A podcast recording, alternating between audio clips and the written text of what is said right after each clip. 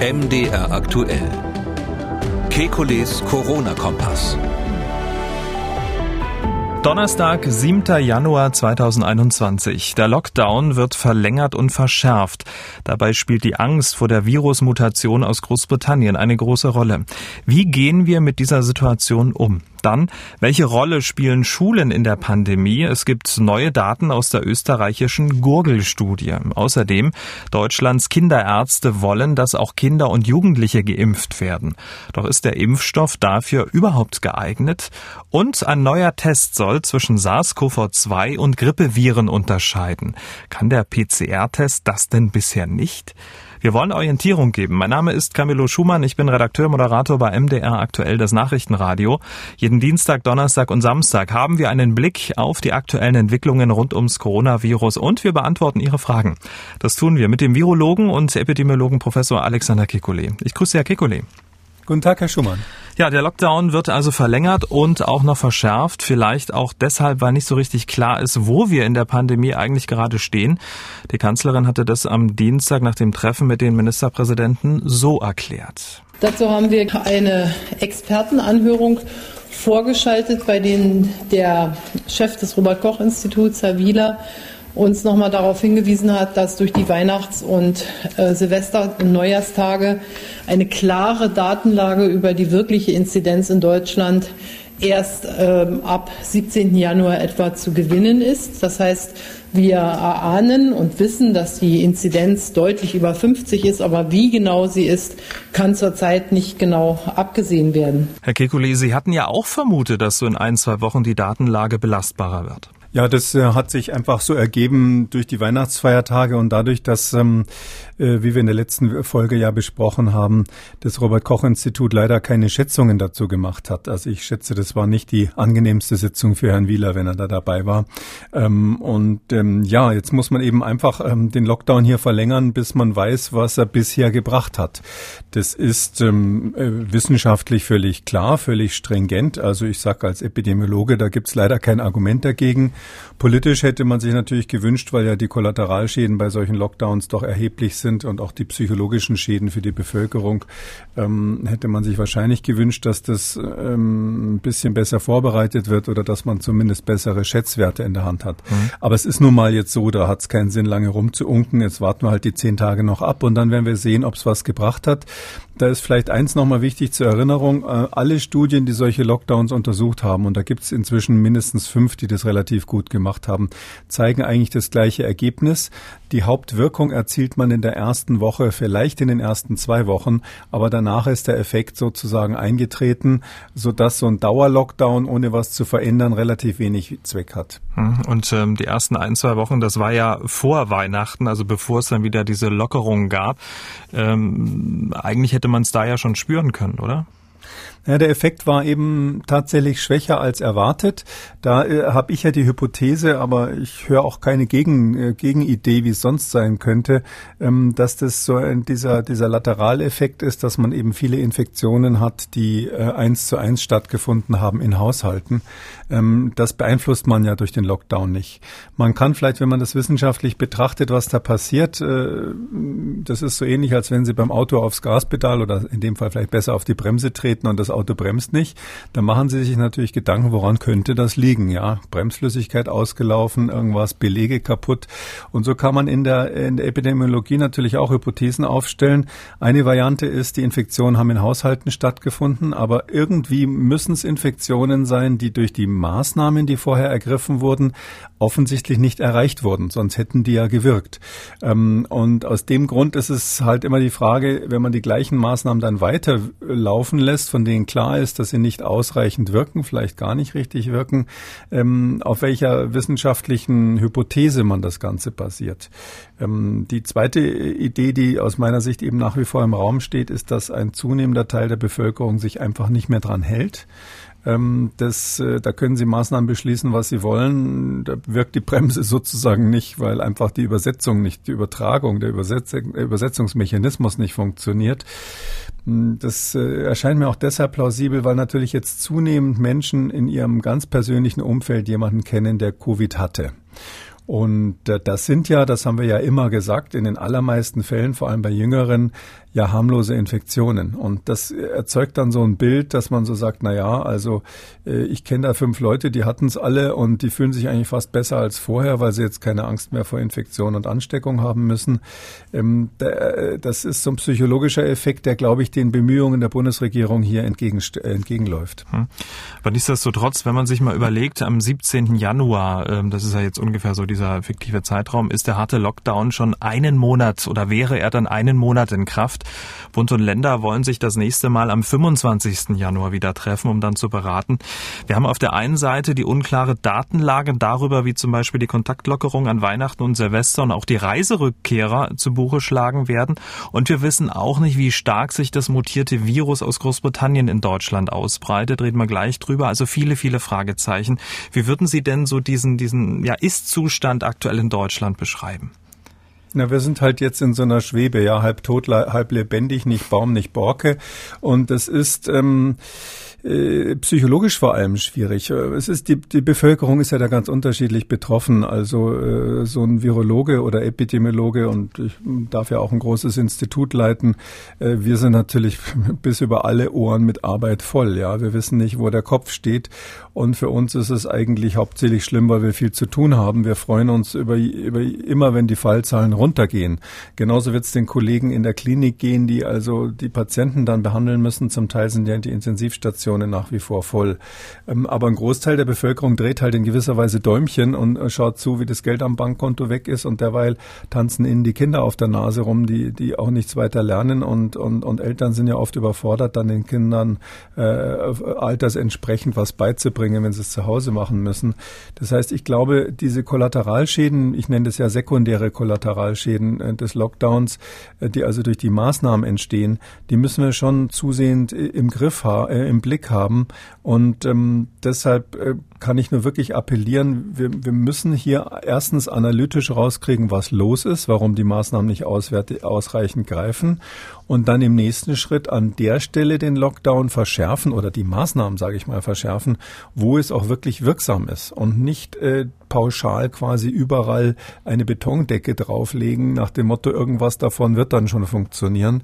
Zumal ja die letzten Wochen gezeigt haben, so richtig durchschlagend, obwohl es ein kompletter Lockdown ist, aus meiner Sicht äh, eigentlich äh, schärfer als im Frühjahr, ähm, so richtig durchschlagend wirkt's ja nicht. Ähm, apropos ähm, Analyse, dass sich ähm, die mutierte und vielleicht hoch ansteckende Virusmutation aus Großbritannien in Deutschland ausbreitet, könnte ja vielleicht auch eine mögliche Erklärung so sein. Dass es sich in Deutschland befindet, scheint sehr klar zu sein. Nochmal Angela Merkel. Wir haben einzelne Fälle nachgewiesen in Deutschland. Das ist ja bekannt und in der Presse gewesen. Wie weit es sich ansonsten verbreitet hat, wissen wir noch nicht. Und deshalb ja auch diese Anstrengung jetzt äh, stärker zu sequenzieren, also die, Genom, die Genome stärker zu analysieren, als wir das bisher in Deutschland äh, gemacht haben. Das ist sowieso richtig und gut, äh, das zu tun. Die mutierte Form des Coronavirus ist zum Beispiel in Bayern nachgewiesen worden, und zwar bei einer Reiserückkehrerin aus Großbritannien. Herr Kekulé, wissen wir, welchen Anteil diese neue Virusform an der aktuellen Zahl der Neuinfektionen hat? Nee, da haben wir eben über absolut keine Ahnung. Wir haben die Zahlen ja hier schon vor langer Zeit mal ausgebreitet. Ähm, ähm, die in Großbritannien werden pro Woche weit über 100.000 äh, Sequenzen äh, analysiert. Also man macht diese, diese ähm, molekularbiologische Surveillance, heißt das, also eine, quasi eine molekularbiologische Überwachung des Virus, um zu gucken, wie sich das verändert. Dort sehr, sehr gründlich. In Europa ist meines Wissens äh, die Nummer zwei da ähm, auf der besten Liste Dänemark. Die machen das auch sehr gründlich und haben deshalb auch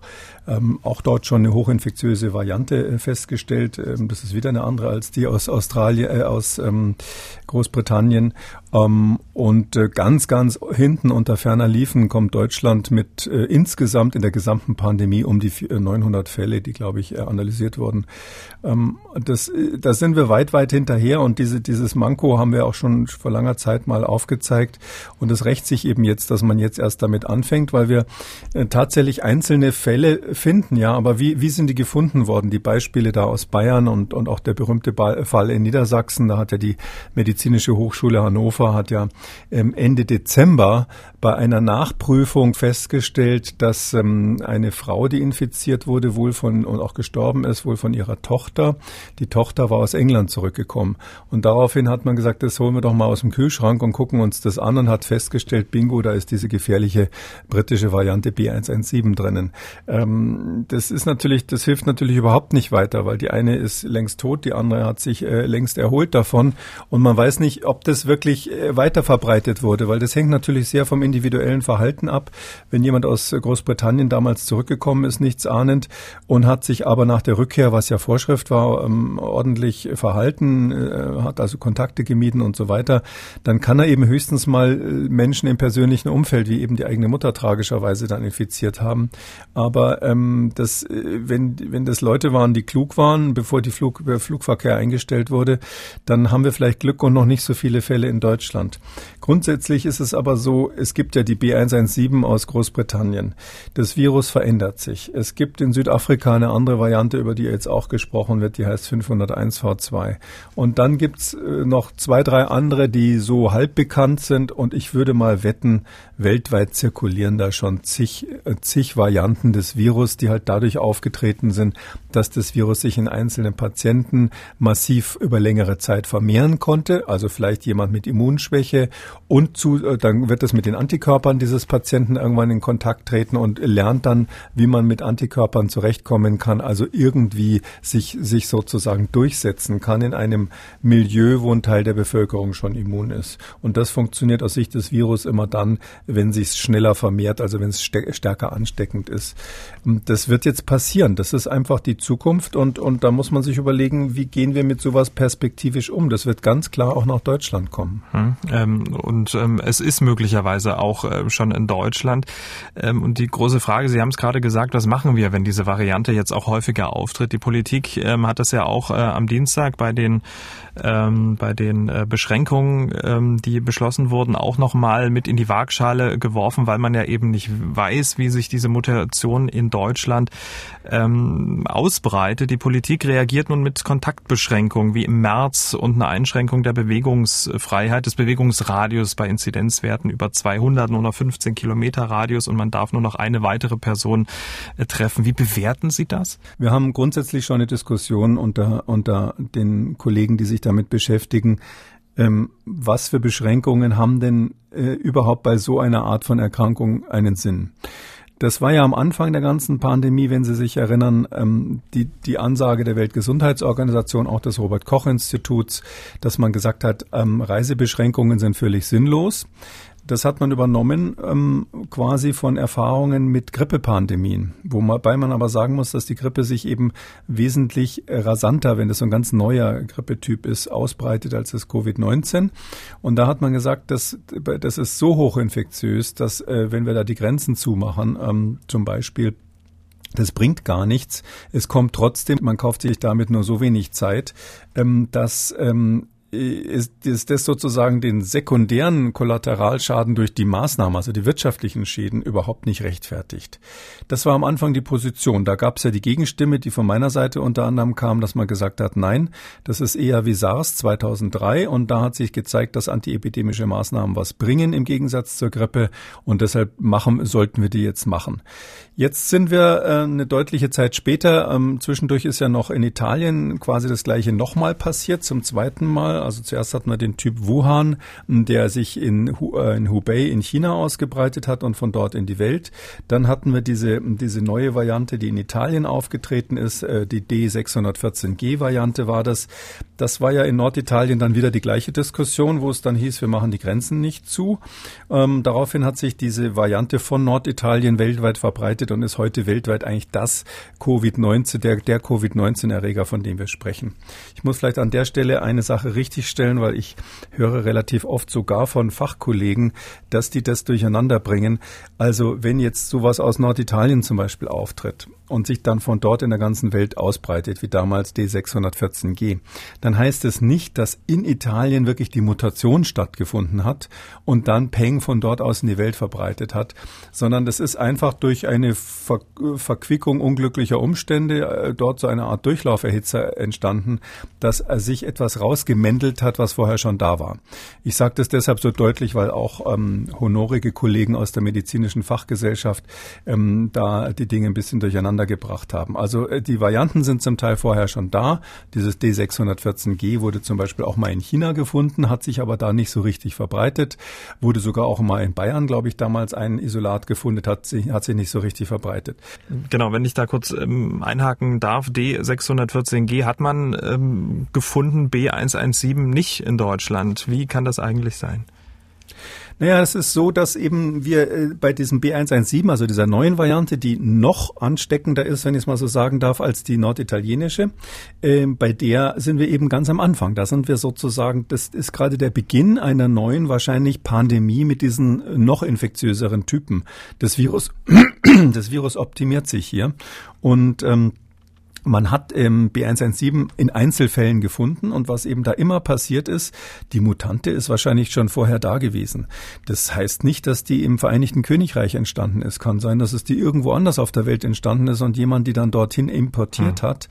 Ähm, aber irgendwann entstehen halt Bedingungen, unter denen sich das Virus optimal weiter verbreiten kann und dann kommt es zu so einer explosionsartigen Aus, äh, Ausbreitung und das, das sagen wir dann jetzt, das ist die britische Variante. Das ist vielleicht eine kleine Gemeinheit, weil die gar nicht dort entstanden ist, rein genetisch gesehen. Mhm. Aber mh, hm, was heißt es auf der anderen Seite? Das heißt, ein Virus ist kein Virus. Ja, ein Virus von diesem etwas infektiöseren Typ, was vielleicht damals in Niedersachsen ähm, in einer Familie natürlich äh, eine Tragödie verursacht hat, das hat sich höchstwahrscheinlich nicht in ganz Niedersachsen massiv ausgebreitet, so wie es jetzt in England der Fall ist. Sonst hätten wir das sogar mit den wenigen Sequenzierungen, die wir in Deutschland machen, gefunden.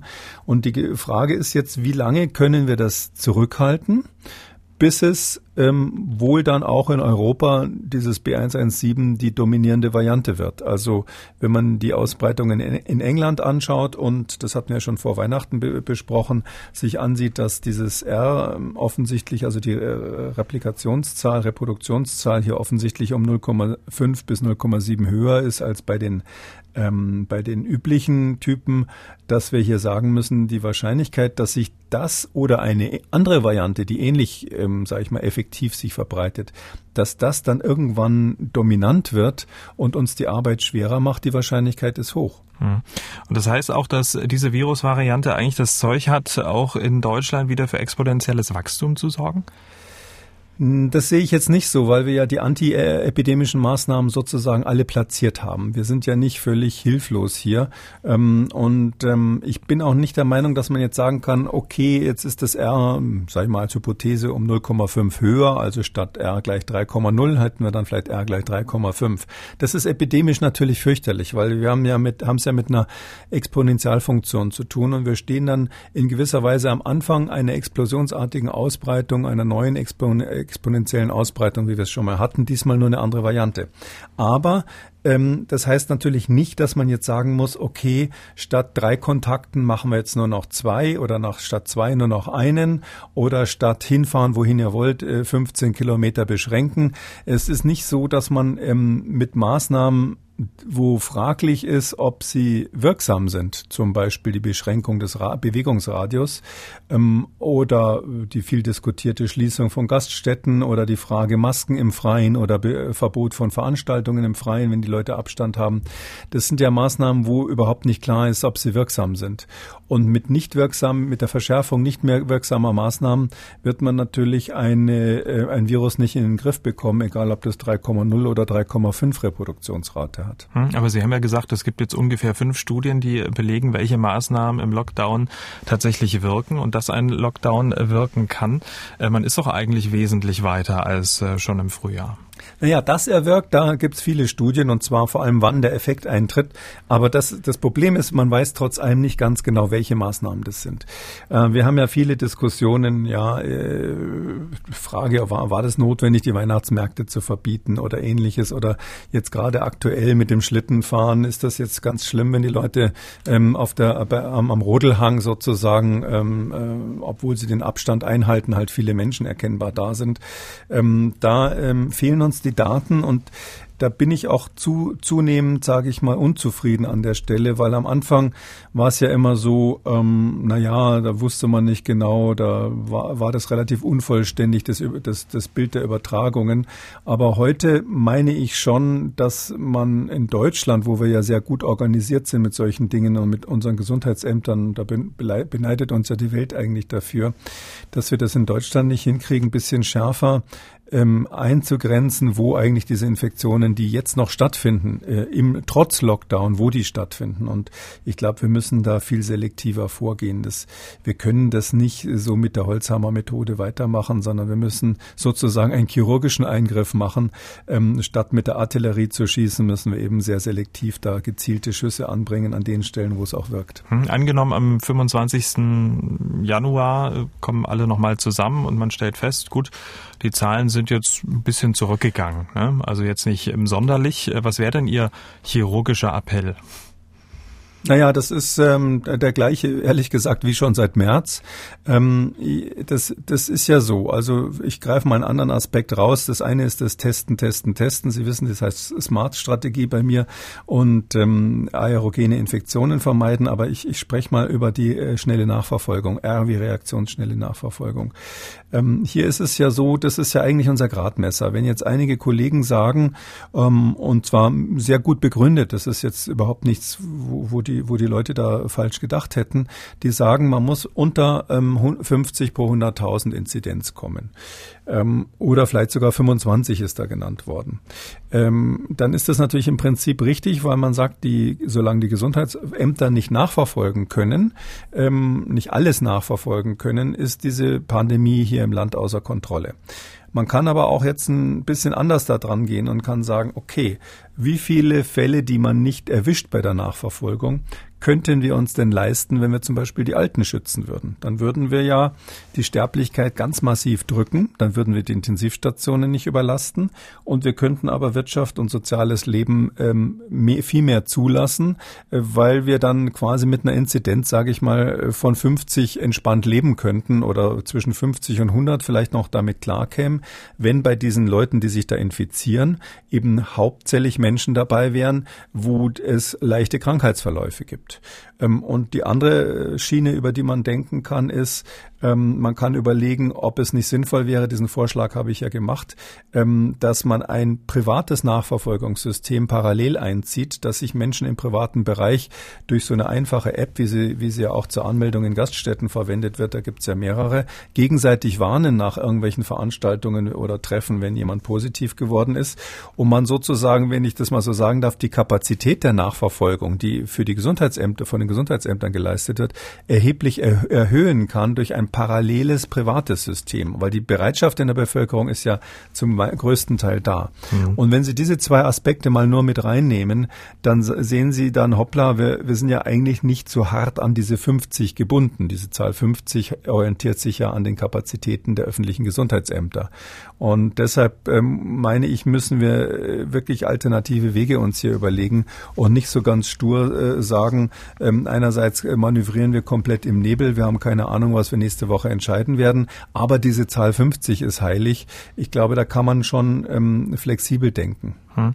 Aber wenn man es dann aus der Hand gibt, äh, zum Beispiel mit einer App im privaten Bereich, dann hat man ja erst recht keine keine Datengrundlage mehr, mit der man dann Entscheidungen treffen kann, weil man es auch nicht richtig nachvollziehen kann, oder? Ja, das wäre ähm, dann die Frage, ob man es äh, meldet oder nicht. Ähm, es ist ja nicht aus der Hand gegeben. Es ist ja nicht so, dass die Gesundheitsämter dann sozusagen zumachen sollen, sondern die machen ja weiter und, und, und sollen gerne weiter aufrüsten und, und, und noch mehr Nachverfolgungspersonal bekommen.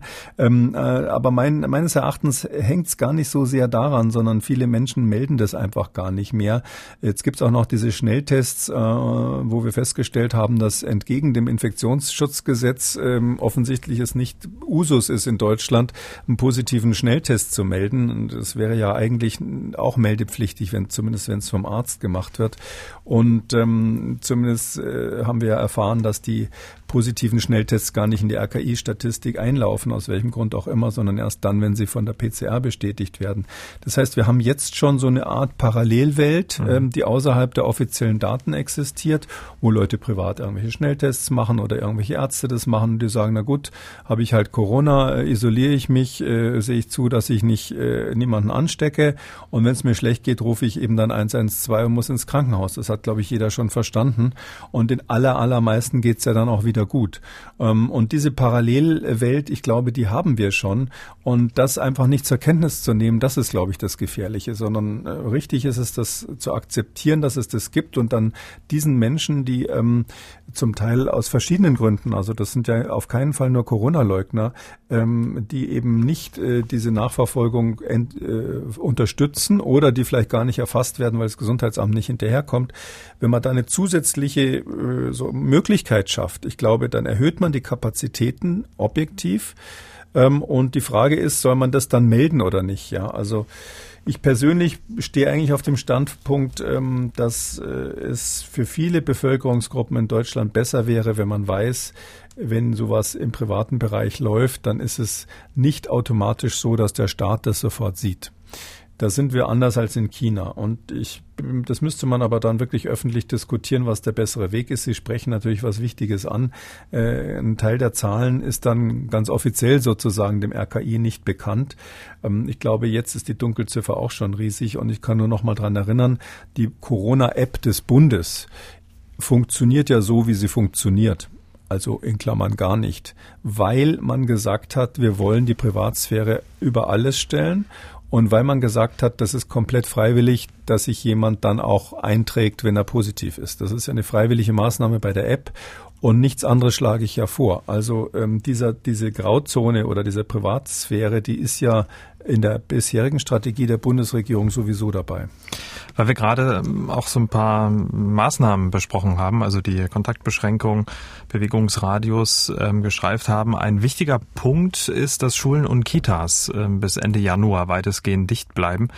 Und man muss ja sagen, damit vollziehen auch die Kultusminister der Länder, die das ja schon am Montag beschlossen haben, eigentlich einen regelrechten Kurswechsel. Sie waren es ja, die das eigentlich nicht wollten. Die wollten ja, dass die Schulen offen bleiben, beziehungsweise und eingeschränkten ähm, Möglichkeiten. Wie bewerten Sie diesen Kurswechsel aus epidemiologischer Sicht? Naja, Sie werden sich erinnern, dass ähm, das Stichwort Corona-Ferien ursprünglich mal von mir ähm, stammte. Das heißt also die Gefahr, dass Schüler hier die Pandemie mitbefeuern. Ich möchte mal das Wort Treiber der Pandemie hier vermeiden, weil das ja sehr, sehr umstritten ist. Die Gefahr ist ja, ähm, glaube ich, jetzt zumindest von meiner Seite immer gesehen worden. Ähm, ich kann an der Stelle auch sagen, ähm, dass äh, Christian Drosten ja mal eine Studie gemacht hat, die methodische Schwächen hatte, äh, wo er aber auch ähm, den Eindruck hatte, so möchte ich es mal nennen, ähm, dass Kinder genauso infektiös sein könnten wie Erwachsene. Das heißt also, da kam jetzt sozusagen von der epidemiologischen Seite und von der molekularbiologischen Seite eigentlich ein einheitliches Bild zustande. Vorsicht, die Kinder sind zwar häufig asymptomatisch, aber wir haben keinen harten Beleg dafür, dass sie nicht ansteckend sind. An dieser Einschätzung hat sich, ist mein Eindruck, sowohl beim Christian Drosten als auch bei mir von beiden Seiten, wo wir das Thema hier beleuchten, äh, eher nichts geändert seitdem. Und ähm, daher ist es, dass jetzt die Kultusminister dazugelernt haben und sagen, ähm, wir, wir räumen das jetzt ein, dass Kinder auch eine Rolle spielen können. Ähm, das ist eine späte Einsicht, aber natürlich eine richtige Einsicht. Wir haben ja hier auch schon die Studien besprochen, die das gezeigt haben. Zum Beispiel, wenn ich erinnern darf, dieser massive Ausbruch in Georgia bei diesem, bei diesem Pfadfindercamp in den USA, da ist ja ganz klar gezeigt worden, dass also äh, jugendliche Kinder äh, ganz massivste Ausbrüche verursachen können. Und es gibt auch einzelne Schulen, wo das so war. Wir hatten die Beispiele in Israel, die ganz gut untersucht wurden und in Deutschland natürlich auch mehrere Studien, wobei ich eigentlich immer vorsichtig bin bei Studien, die dann von Landesregierungen äh, bezahlt wurden, die bestimmte politische Interessen haben. Das heißt, dass die Datenlage ist klar und auch das, was jetzt so in den letzten Wochen und Monaten noch dazugekommen ist, zeigt eigentlich nach wie vor, ähm, wir haben keinen Grund anzunehmen, dass Kinder ähm, weniger infektiös wären als Erwachsene. Und damit sind Schulen natürlich ein Ort, wo man aufpassen muss, dass es nicht zu, äh, zu einem Weiterbefeuern dieser Epidemie kommt. Ich muss auch dazu sagen, um die Politik jetzt ein wenig in Anführungszeichen in Schutz zu nehmen.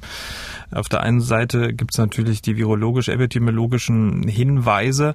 Auf der anderen Seite muss man natürlich versuchen, politisch Entscheidungen zu treffen und da sozusagen die Balance zu finden. Und bisher konnte man sich möglicherweise ja auch noch leisten, auch in Anführungszeichen, dann die Schulen auch noch offen zu lassen. Aber in dieser Infektionslage, in der wir uns befinden, die Datenlage sehr, sehr dünn, dann noch die, äh, die Mutation, war es möglicherweise auch ein zu heißes Eisen, oder? Ja, das ist, wie Sie sagen, ist es. Ich will da auch niemanden, ich kritisiere niemanden dafür, dass er, ähm, dass, dass ein Politiker zu kritisieren, dass er wissenschaftliche Daten jetzt nicht so richtig bewertet hat. Das äh, wäre ja gemein. Umgekehrt äh, machen Wissenschaftler ja auch keine qualifizierte Politik. Ähm, nee, es ist tatsächlich so, dass wir jetzt äh, eine Lage haben, wo man wirklich alles zumachen muss, was, wo ein großer Verdacht ist, dass es zu Infektionen kommt. Und da sind äh, bei den Schulen, ja, wie infektiös sind Kinder? Das ist ja nach wie vor ein bisschen die Gretchenfrage. Wir haben da in Deutschland eine schlechte Datenlage, muss man nach wie vor sagen.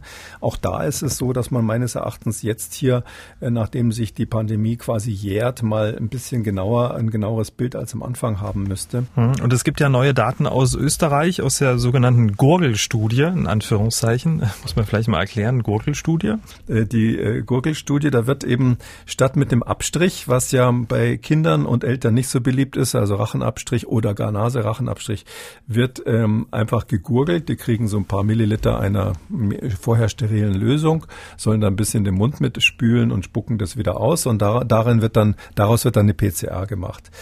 Das ist fast so gut wie die echte PCR, wie die Abstrich-PCR, ähm, hat mehrere Vorteile. Das haben die Österreicher schon länger verfolgt. Und ein Vorteil ist der, dass es doch relativ einheitlich ist, weil beim Gurgeln, äh, da gurgelt halt jedes Kind irgendwie und dadurch haben sie relativ vergleichbare Ergebnisse.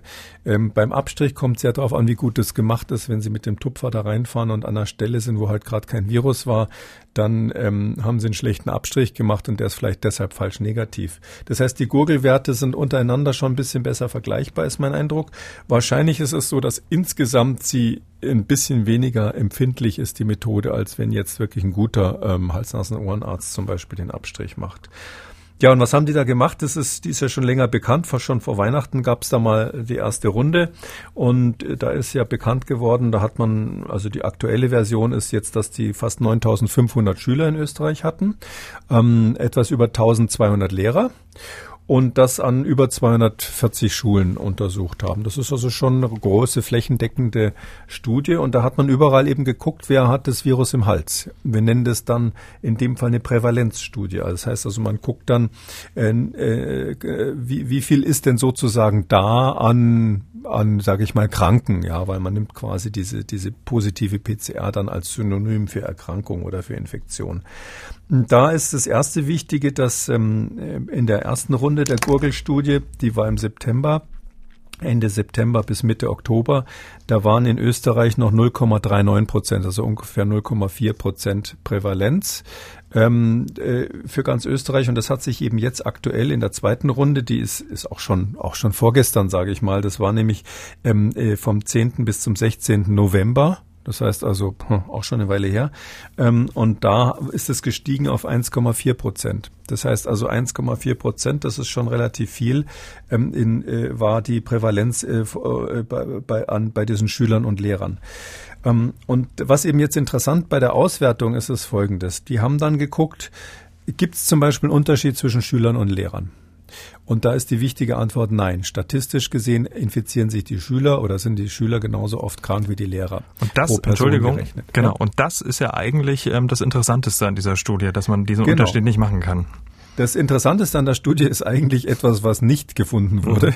Mhm. Das macht man in der Statistik immer so, da fängt man an, was auszuwerten und guckt dann, wie wir sagen, ob das signifikant ist. Das heißt also, man guckt, ob an der Zahl der Daten ein, eine Aussage getroffen werden kann, die mit 95 Prozent Wahrscheinlichkeit richtig ist. Und mit dieser Prüfung, da gibt es Standardverfahren, die der eine oder andere vielleicht noch aus der Schulmathematik kennt, mit dieser Prüfung ist eben rausgefunden worden, nein, zwischen Schülern und Lehrern besteht absolut kein Unterschied. Und man hat noch was anderes gehabt, Geschlecht hat man gehabt und dann auch noch ganz wichtig in dem Zusammenhang Alter der Kinder. Ähm, das widerspricht jetzt ein bisschen meiner äh, Hypothese, die ich vorhin gesagt habe. Da gab es keinen Unterschied zwischen jungen Kindern und alten Kindern. Also äh, zumindest im Schulalter, das heißt also dann so ab sechs Jahren.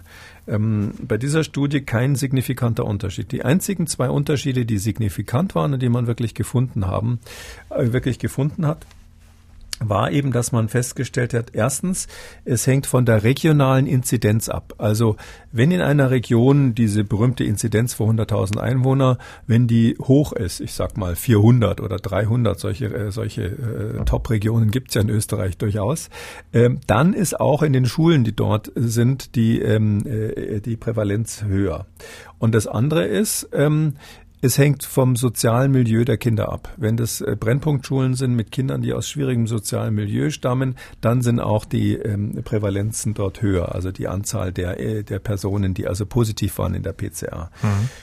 Und das heißt natürlich letztlich ganz kurz gesagt, und das haben die, äh, hat, hat der Herr Wagner, der Michael Wagner ist ja der Studienleiter da aus Wien, der hat es schon bei der Zwischenauswertung vor Weihnachten mal gesagt. Das heißt letztlich, die Kinder spiegeln einfach nur die Gesellschaft wieder. Ich wollte gerade sagen, ne? genau, die machen das, was draußen passiert, passiert dann auch in der Schule. Also sie bilden quasi eigentlich nur ab, oder? Ja, man sieht sozusagen, das heißt umgekehrt, man sieht, da das ja, da wir eben keine statistisch signifikanten Unterschiede finden, heißt es, wir haben keinen epidemiologischen Hinweis darauf, dass bei den Kindern was anderes passiert als beim Rest der Bevölkerung. Und dann muss man natürlich sagen, umgekehrt, würden Sie 30 Erwachsene in ein Klassenzimmer zusammensperren und sechs Stunden lang unterrichten lassen und sagen, man macht halt dreimal die Stunde die Fenster auf? Wahrscheinlich eher nicht. Und wenn es eben epidemiologisch so ist, dann deutet alles darauf hin, als bräuchten wir für die Schulen wirklich sehr, sehr gute Lösungen. Ich sage vielleicht noch eins dazu, das ist nicht die einzige Studie. Ähm, viel beachtet wurde ja auch diese sogenannte REACT-Studie aus England. Da hat man auch in riesen, Riesenaufwand betrieben, über 108, über 160.000, Entschuldigung, hat man über 160.000 Personen gehabt, hat getestet, wie viel davon sind positiv, einfach zufällig durch die ganze Bevölkerung durchgegangen. Und da war es so, dass ähm, auch natürlich eine Zunahme der, der Prävalenz ähm, stattgefunden hat. Das ist ganz klar. In England da diskutiert man ja, ob das die neue Variante war.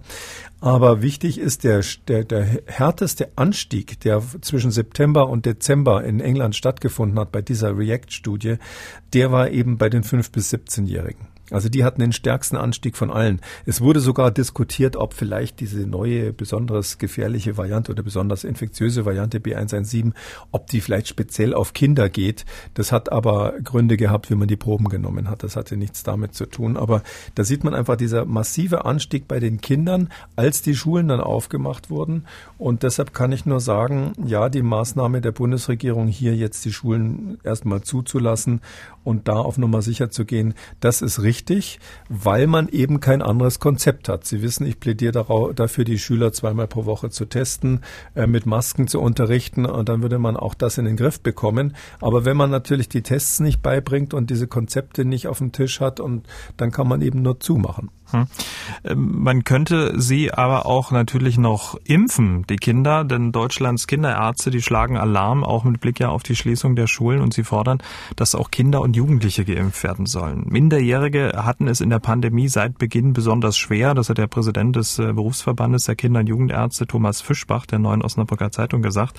Und beim Impfen für Kinder müsse mehr Tempo gemacht werden, um endlich die Situation an Schulen und Kitas dauerhaft zu entspannen. Das ist jetzt ein riesengroßes Thema, das äh, Thema Kinderimpfstoffe. Fakt ist ja aber, BioNTech und Moderna, die beiden zugelassenen Impfstoffe äh, dieser Firmen sind nicht an Kindern, also an Personen unter 16 Jahren zugelassen. Deswegen ist das eine schöne Forderung, läuft aber so ein bisschen ins Leere, oder? Also ich wäre dagegen, dass man jetzt so Bevölkerungsgruppen gegeneinander irgendwie ins Feld führt und sich dann um den Impfstoff streitet. Ähm, und ja, ähm, dass man die Schulen nicht geschützt hat und jetzt nach dem Impfstoff schreit, ist natürlich so ähnlich wie bei den Altenheimen. Die hat man auch nicht geschützt, was, was wirklich eines der schlimmsten Versagen überhaupt ist. Und, und, und jetzt äh, sagt man, der Impfstoff wird schon richten und kriegt den aber auch nicht schnell, äh, schnell genug in die mobilen ähm, Teams rein, die da impfen sollen. Das ist jetzt äh, so, eine, so, ein, so ein verzweifeltes Festhalten an einem Strohhalm. Da würde ich so ein bisschen vorwarnen, weil es ist einfach so, bis wir genug Impfstoff haben, dass wir dann auch die Kinder impfen können. Ähm, bei der Priorisierung, die ja von der Ethikkommission und, und vom Ethikrat und von der ähm, STIKO, von der Impf Impfkommission gemacht wurde, ähm, das dauert eine ganze, ganze Weile. Da brauchen wir wirklich andere Konzepte, eher so wie ich es gerade genannt habe, statt jetzt auf die Impfung zu schielen. Ähm, diese Diskussion, wenn wenig Impfstoff da ist, wen soll man zuerst impfen? Da kann ich Ihnen sagen, das ist seit Jahrzehnten in den Leuten, die Pandemiepläne gemacht haben, bei den Leuten diskutiert worden. Auch in Planspielen diskutiert worden, rauf und runter. Ähm, äh, da gibt's in meinem Buch ein ganzes Kapitel darüber, wie das diskutiert wurde. Ähm, die Frage ist, ob man jetzt, ähm, jetzt mehr die Kinder oder die Alten impft, ist ja die Frage, darf man die Kinder überhaupt impfen, weil sie wurden ja nicht mit getestet. Ähm, deswegen schließt sich doch doch eigentlich erst mal aus. Eigentlich müssten die Firmen ja erstmal an unter 16-Jährigen ähm, den Impfstoff testen, oder nicht? Wir haben jetzt seit gestern zwei zugelassene zu, zu Impfstoffe in der ähm, EU. Ähm, auch der Impfstoff von Moderna, der auch ein RNA-Impfstoff ist, eigentlich das gleiche Prinzip wie bei BioNTech und Pfizer, ähm, hat ja jetzt die ähm, bedingte Zulassung, also diese Notfallzulassung erhalten. Ähm, es ist so, dass der BioNTech-Impfstoff äh, ab 16 zugelassen ist und der moderne Impfstoff sogar erst ab 18. Ähm, das hängt eben damit zusammen, wie viele Personen im jüngeren Alter äh, bei den Phase 3 Studien überhaupt eingeschlossen wurden. Und da ist es so, dass eben die moderner Leute ähm, überhaupt keine unter 18 bisher untersucht haben. Äh, bei BioNTech ist es so, da hat eine Phase 3 begonnen ähm, mit nur 300 Teilnehmern. Das würde man eigentlich, wenn man konservativ sich das anschaut, als Phase 2 betrachten, weil eine Phase 3 eigentlich immer ein paar tausend Teilnehmer hat. Und da hat Biontech jetzt mit 300 Teilnehmern ähm, das Alter zwischen 12 und 17 Jahren mal begonnen zu prüfen. Das aber 300 ist wirklich wenig. Das heißt also, ich würde es eher als Phase 2 betrachten, betrachten. Pfizer nennt das Phase 3 Studie und ähm, da müssen noch ein paar tausend her. Also ich würde mal sagen 3000, 5000 braucht man auf jeden Fall, um festzustellen, wie sieht's da eigentlich mit Nebenwirkungen aus und mit der Wirksamkeit auch. Man muss ja auch die Dosis bei Kindern unter Umständen neu festlegen. Und bei Moderna ist es so, die haben angekündigt, angekündigt, ähm, äh, dass sie eine Studie mit 3000 Kindern machen wollen, zwischen 12 und 17 Jahren auch, also erst ab 12 erstmal. Und ähm, die ist aber noch nicht, die hat noch nicht einmal begonnen, also hat nicht, noch nicht einmal die Rekrutierung der Teilnehmer begonnen. Ähm, und bisher hat Moderna eben äh, erst ab 18 ähm, überhaupt untersucht. Und AstraZeneca, Oxford, die haben noch gar nichts in der Richtung gemacht. Hm. Das heißt, wir sind weit, weit davon entfernt, ähm, belastbare Daten zu haben. Wie sieht es bei Kindern mit der Wirksamkeit und mit der Sicherheit aus? Aber wieso trauen sich die Unternehmen nicht an die unter Zwölfjährigen ran? Naja, man macht das eigentlich immer stufenweise. Ich muss jetzt zugeben, äh, warum das historisch so ist, da müsste man tatsächlich vielleicht mal den Vorsitzenden der, der STIKO, den Herrn Mertens, fragen, der, der weiß das sicher. Also es ist so, ähm, man hat das schon immer so gemacht, man hat die Impfstoffe erstmal bei den Erwachsenen ausprobiert und wenn es dann eine ganze Weile gut funktioniert hat, hat man dann die Altersgruppe so ab zwölf genommen. Und bei den ganz Jungen ist es ja so, also man kann so grob sagen, immunologisch nach dem, was wir jetzt messen können, ist das Immunsystem mit der Einschulung so halbwegs ausgereift. Also zwischen vier und sechs Jahren reift, reifen diese Zellen aus und sehen dann langsam so ähnlich aus wie beim Erwachsenen, die für die Immunantwort zuständig sind. Die gehören ja alle im weitesten Sinne zu den Lymphozyten, also einem Teil der weißen Blutzellen. Ähm, hinzu kommt, dass natürlich das Immunsystem da eine ganze Weile noch weiter lernen muss, weil jeder Erreger, mit dem wir zu tun haben, ist, ist eine neue Erfahrung für das Immunsystem. Da baut es dann eben seine Abwehrmechanismen so stufenweise aus, so dass ich sagen würde, bis vielleicht 30 Jahre oder so lernt das ist das Immunsystem auf einer zunehmenden Kurve, wird immer besser, immer besser und dann irgendwann im Alter wird es dann wieder schwächer, weil, weil die Gedächtniszellen kaputt gehen und das alles nicht mehr funktioniert. Und wo macht man jetzt sozusagen den Schnitt bei den Kindern? Ähm, und das ist, ist ist es sinnvoll zu sagen, unter zwölf ähm, nehmen wir erstmal nicht mit, äh, sondern wir gucken erstmal diese Gruppe der eher Jugendlichen an. Ähm, und die reine Kindermedizin, die Pädiatrie, hat ja schon eher mit zwischen 0 und 12 eigentlich mit Kindern zu tun, auch wenn jetzt offiziell der Übergang bei 14 wäre. Und das wird man sich anschauen, da wird man dann auch tatsächlich impfen, da wird es dann eine Zulassung geben und wenn man sich das wiederum in einer Nachzulassungsstudie, Post-Marketing oder Surveillance-Studie äh, sich anschaut, dann wird man dann sagen, okay, wenn da wieder, wieder auch nichts passiert ist, dann gehen wir an die ganz Jungen ran. Das ist einfach historisch immer so gewesen. Wie gesagt, ich kann Ihnen nicht genau erklären, warum, aber ich finde, aufgrund der verschiedenen Reifungszustände des Immunsystems ähm, ist es sinnvoll und es gibt ja diesen Spruch, den ich glaube ich schon mal gesagt habe, äh, jeder Kinder, jeder Arzt kennt den, der heißt, Kinder sind keine kleinen Erwachsenen. Man darf nicht einfach das, was man für Erwachsene gemacht hat, umrechnen aufs Körpergewicht der Kinder und sagen, dann wird es schon stimmen, sondern Kinder reagieren eben in vieler Hinsicht anders und das hat man zum Glück in der Pädiatrie in den letzten 10, 15 Jahren doch sehr deutlich erkannt. Und auch hier muss man das beachten. Also man hätte sozusagen aus einer Dosis, aus einer, was, wo jetzt fünf, sechs Impfungen für Erwachsene drin sind, hätte man jetzt nicht zehn oder zwanzig Kinderimpfungen draus machen können, sondern das muss dann wirklich dann getestet werden und ganz, ganz ähm, ja, detailliert zugeschnitten werden. Ja, weil das Immunsystem von Kindern reagiert nicht immer ähm, also wenn man jetzt hier die Impfdosis re äh, reduzieren würde, so wie man es bei manchen Medikamenten ja tatsächlich macht, ja, dass man das einfach durch die durchs Körpergewicht teilt und sagt, dann wird schon stimmen.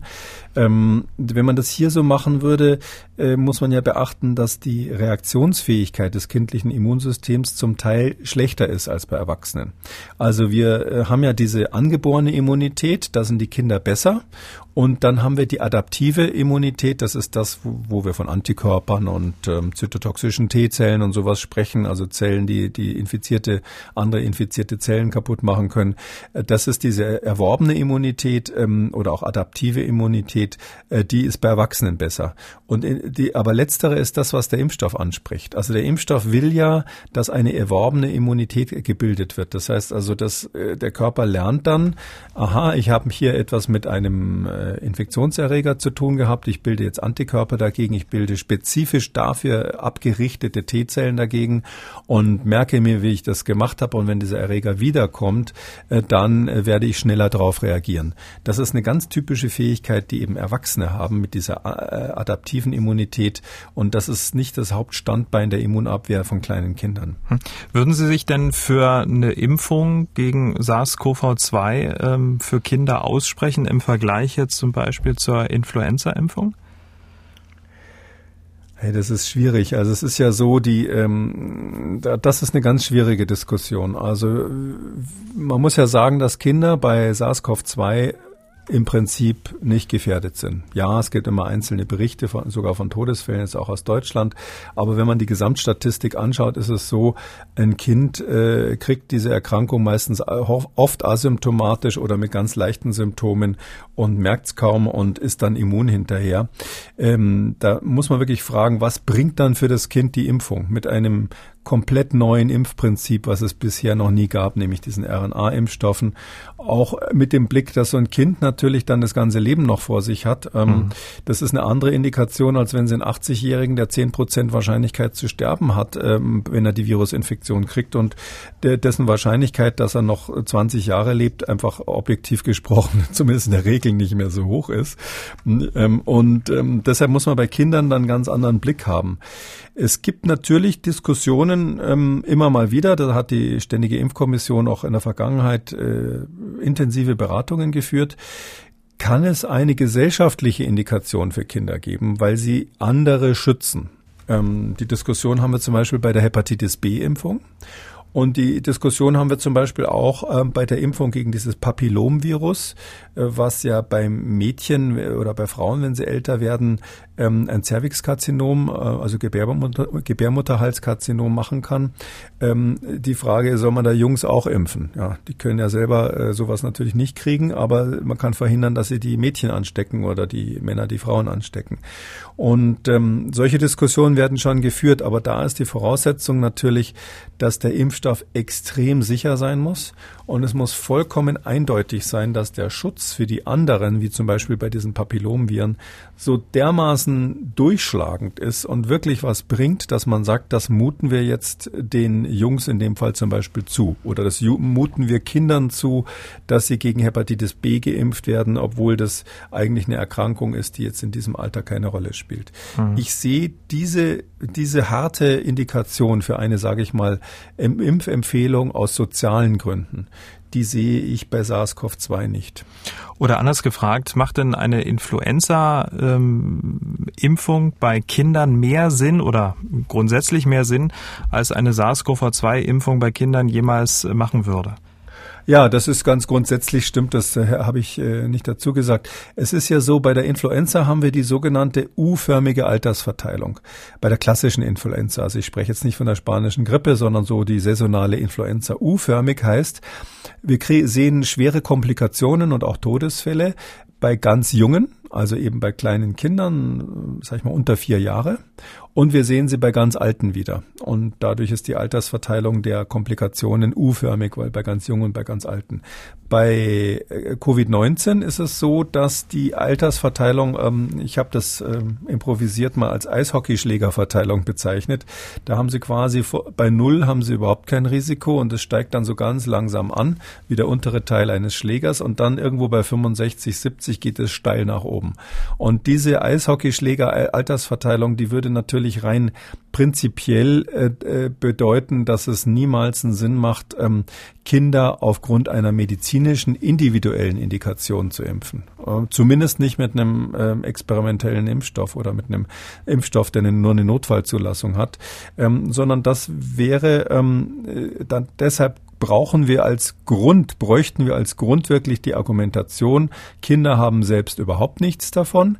Der Impfstoff ist absolut ungefährlich, auch mit der Lebensperspektive von 80 Jahren, die man noch vor sich hat. Und, ähm, das, und ich muss es unbedingt machen, weil ich keine andere Möglichkeit habe, sonst die Gesellschaft zu schützen vor diesem Virus.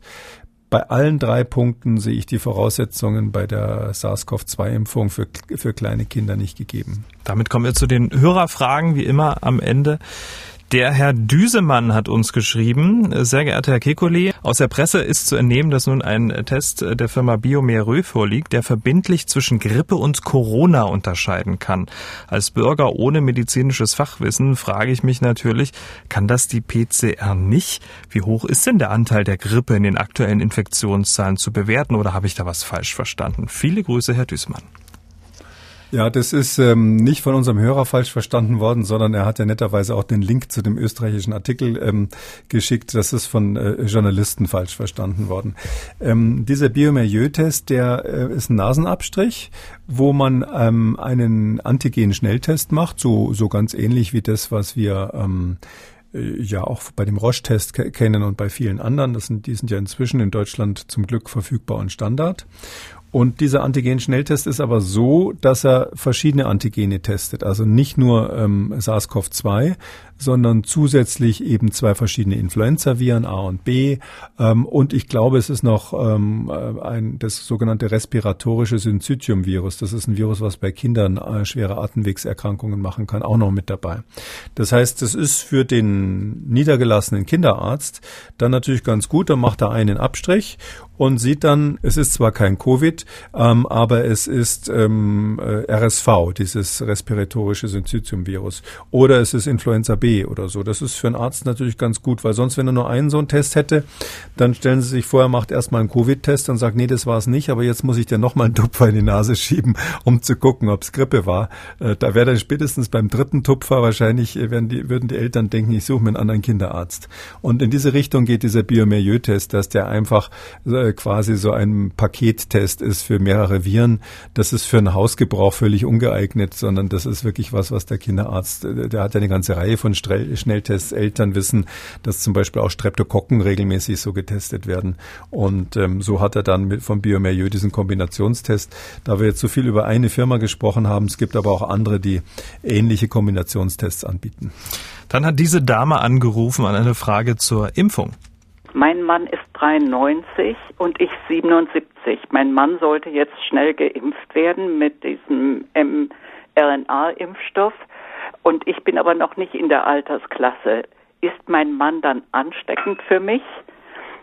Und eine weitere Frage, kann er sich erneut anstecken später oder ist das nur bei einer Mutation des Virus möglich? Ja, das äh, erste ist, das Virus, äh, dieser, dieser Impfstoff, dieser mRNA-Impfstoff, der produziert nur einen kleinen Teil des Virus, diese Spikes, diese Stachel, die davon nach außen rausgehen und die sind als solche nicht ansteckend. Also man ist bei der Impfung nicht ansteckend. Das gibt's bei sogenannten Lebendimpfstoffen. Manchmal gab's früher mal bei Polio, vielleicht hat die Dame das sogar in Erinnerung gehabt, da gab's dann Chargen von der Polio, also der Kinderlähmungsimpfung. Ähm, das war ein Lebendvirus zum Teil und da war es dann so, dass manche, manche Chargen schlecht hergestellt waren waren und da gab es dann Ausbrüche in irgendwelchen Familien oder Schulen durch das Impfvirus. Ähm, sowas ist hier absolut nicht zu befürchten. Also da kann man komplette Entwarnung geben an der Stelle. Ähm, äh, ist man, kann man sich nochmal infizieren? Äh, ich würde, ich würde sagen, auch ohne dass das Virus groß mutiert, also den, es gibt ja schon viele Mutanten, die auch zirkulieren, nicht nur diese englische. Und meine Vermutung ist, dass wir ganz viele schon weltweit haben, die noch nicht gefunden wurden bis jetzt. Ähm, ich würde sagen, ja, wahrscheinlich kann man sich, je nachdem, wie gut die Antikörper sind, die, die der eigene Körper halt dann produziert hat, vielleicht schon mal nochmal infizieren. In diesem Fall ähm, wäre es für den für die Person selber nicht so schlimm, weil sie mit sehr, sehr hoher Wahrscheinlichkeit nach allem, was wir virologisch und immunologisch verstanden haben, nicht mehr so eine schwere Erkrankung kriegen würden. Aber mit jemandem, mit dem man extrem eng zusammen ist, äh, dem Ehepartner, den, das wäre natürlich dann Verkettung unglücklicher Umstände, aber nicht auszuschließen, dass man so jemanden bei sehr engem Kontakt dann auch infizieren könnte, ausgerechnet an dem einen Tag, wo das Immunsystem erfolgreich das Virus bekämpft. Das, das, das kann schon sein, ja. Das ist nicht ganz auszuschließen, aber epidemiologisch spielt es keine Rolle. Das heißt also, diese viel diskutierte Frage, ist der Impfstoff dann auch wirklich, schützt er wirklich vor Weiterverbreitung? Das halte ich für überbewertet, weil für die Gesamtepidemiologie ist es klar, dass das was bringen wird. Aber ja, im Einzelfall ist es nicht auszuschließen, dass es zu Infektionen kommt. Tja, und damit sind wir am Ende von Ausgabe 135. Vielen Dank, Herr Kikole. Wir hören uns dann am Samstag wieder, dann zu einem Hörerfragen-Spezial. Bis dahin. Gerne, bis dann, Herr Schumann. Sie haben auch eine Frage, dann schreiben Sie uns an mdraktuell-podcast.mdr.de oder Sie rufen uns an. Kostenlos geht das 0800 322 00. Kekulis Corona-Kompass als ausführlicher Podcast auf mdraktuell.de, in der ARD-Audiothek, bei YouTube und überall, wo es Podcasts gibt. Wer das ein oder andere Thema nochmal vertiefen möchte, alle wichtigen Links zur Sendung und alle Folgen zum Nachlesen unter jeder Folge auf mdraktuell.de. MDR aktuell. Kekules Corona-Kompass.